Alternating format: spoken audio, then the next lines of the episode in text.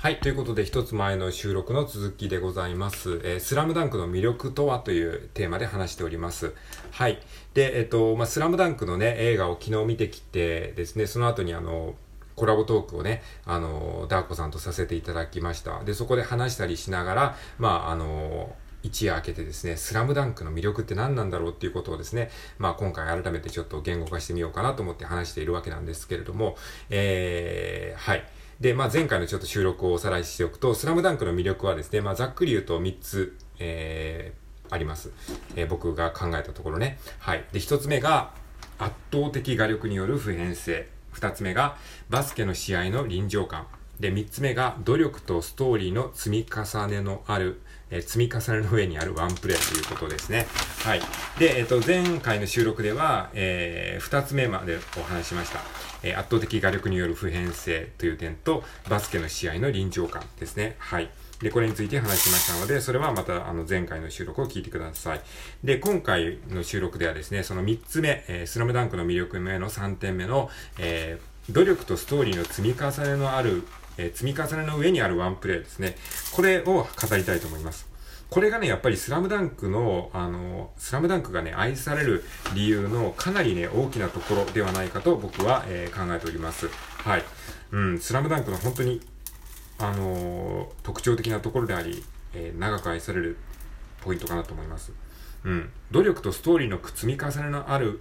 重ねの上にあるワンプレーということなんですけども、これがね、本当にね、映画にもちゃんとね、出てましたね。そのワンプレー、その試合のね、何気ないパスとかですね、何気ないその、シュートがあるじゃないですか。普通の試合とかでも、バスケットの試合とかで、何気なくパスを出したりとか、何気なく、打ったスリーポイントシュート。で、これが決まったとかですね、パスがうまく回ったとか、そういうことあるじゃないですか。で、じゃあそれって一瞬の出来事なんだけど、その一瞬のワンプレー、この一瞬のワンプレーには、実は本当にそれぞれの選手において、いろんな努力の積み重ねがあって、もしくはいろんなその選手の個人的なストーリーがあって、その上で出たワンプレーなんだよっていうことを、本当にね、事細かに描いてるんですよね。それがね、スラムダンクのね、めちゃくちゃ、魅力的なところだと僕は思ってるんですね。例えばね、ルカワっていうね、選手がいるんですけども、ルカワっていうのはすごいね、孤高なプレイヤーなんですよね。もうすごい努力もしてるし、しかも天才的な、バスケットセンスもあるし、しかもイケメンだし、背も高いし、もうヒーローみたいな感じのね、キャラクターなんですけども、ただね、ルカワにも弱点があって、それはね、もう、ついワンマンプレイになってしまう。全部一人で、ドリブルをしてシュートをしちゃうみたいな、そういう傾向があって、なかなかね、味方にパスをするっていうことが、できないみたいな、そういった、キャラクターとして描かれてるんですけども、それがね、今まではそんなに問題になることはなかったんだけど、最終戦っていうか、漫画の中での最終戦に向けて、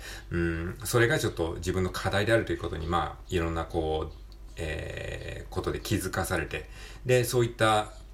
ことがあるわけじゃないですか。で、そういった、そのルカワがですね、ある、瞬間にですね、味方にパスを出すんですね。その時に周りが、あのルカワが味方にパスを出した、みたいなね。でもそれって試合の中でパスをしただけだとわかんないじゃないですか、普通、外から見てたら。でも、ルカワにはそのルカワなりの課題があって、それを克服するためにいろんな人からアドバイスをもらったりとか、いろいろと言われたりとか、で、自分自身でも痛感したりとか、そういった、物語とか、ね、努力とかがあるわけですよ。で、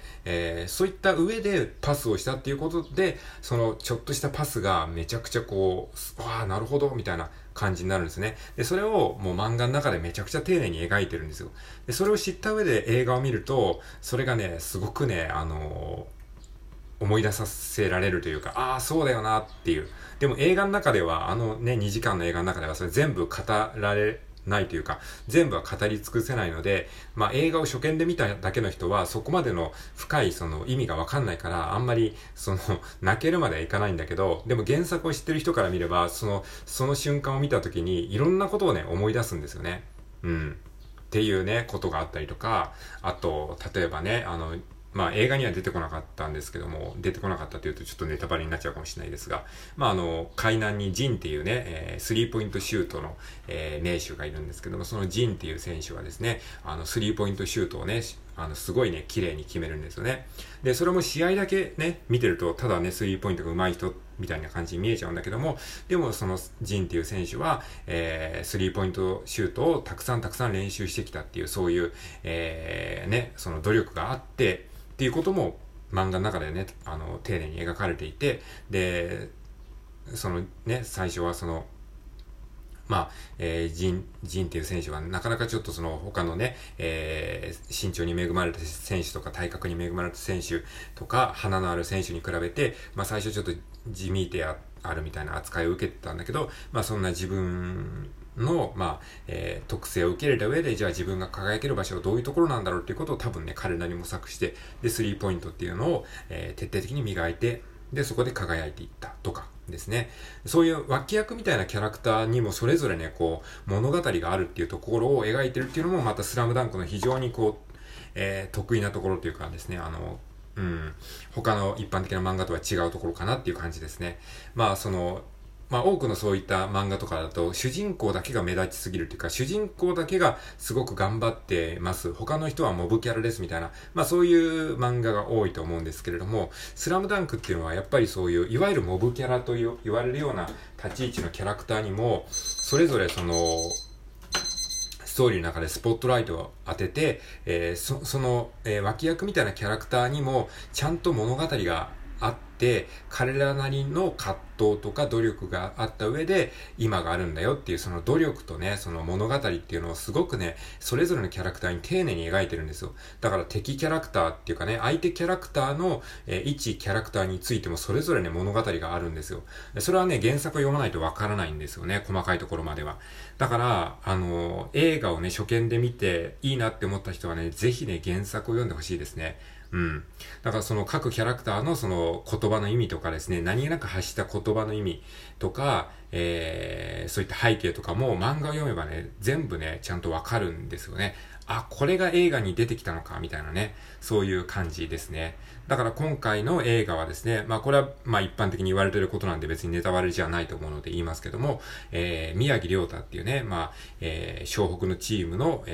メンバーの一人である宮城亮太を中心に物語が進んでいるんですけども、やっぱりその亮太っていうキャラクターは、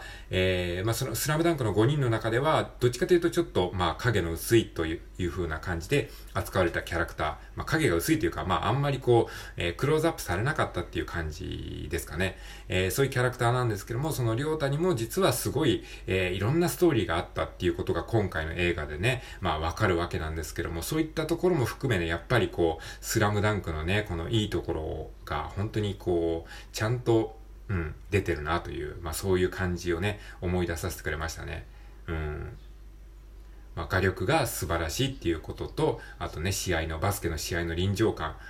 やっぱこれは映画ならではの、その動きがある映画ならではの良さっていうのを最大限に、生かされてるなっていうふうに思いましたね、映画。まあもちろん原作の漫画もいいんですけども、やっぱ漫画とね、映画はね、全然また、手法が違うんですよね。はい。ということでね、その映画の良さ、動きと音があるっていう、そこもすごくね、フルに、こうね、いいところが出てたなと思います。で、努力とストーリーの積み重ねの上にあるワンプレー。これはまさにもう原作のね、感じ。やっぱその試合が、まあベースにあるんだけど、その、最中にそれぞれのキャラクターの努力の物語、個人的な悩みとかそういったものがこう、差し込まれていくみたいな、そういう、まあ、原作も構成になってるんですけども、映画もまさにそういう感じで、組み立てられていて、本当になんかスラムダンクの漫画を読んでる時をね、思い出させてくれるような感じになっていたのがね、本当に良かったですね。いやーなんかね、めちゃくちゃ良かった。まあ、良かったとしか今言いようがないですけどね。はい、そんな、感じでしたね。やっぱ映画見てよかった、本当によかったですね。もう良かったしか今出てこない状況ですけど、うん、でその後にね、さっきも一つ前の収録でも話しましたけど、同じね映画を見て感想をね話せる人がねいるっていうのは本当ねありがたいことだなと思いました。結構ねスラムダンクって割とこうみんな知ってるのかなって思いきやね、意外とね知らない人が多いですよね。まあ自分の世代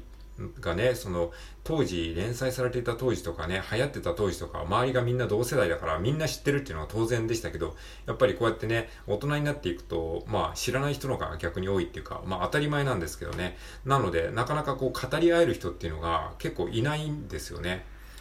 うん、これはオリラジオの中田さんも YouTube でその同じようにスラムダンクの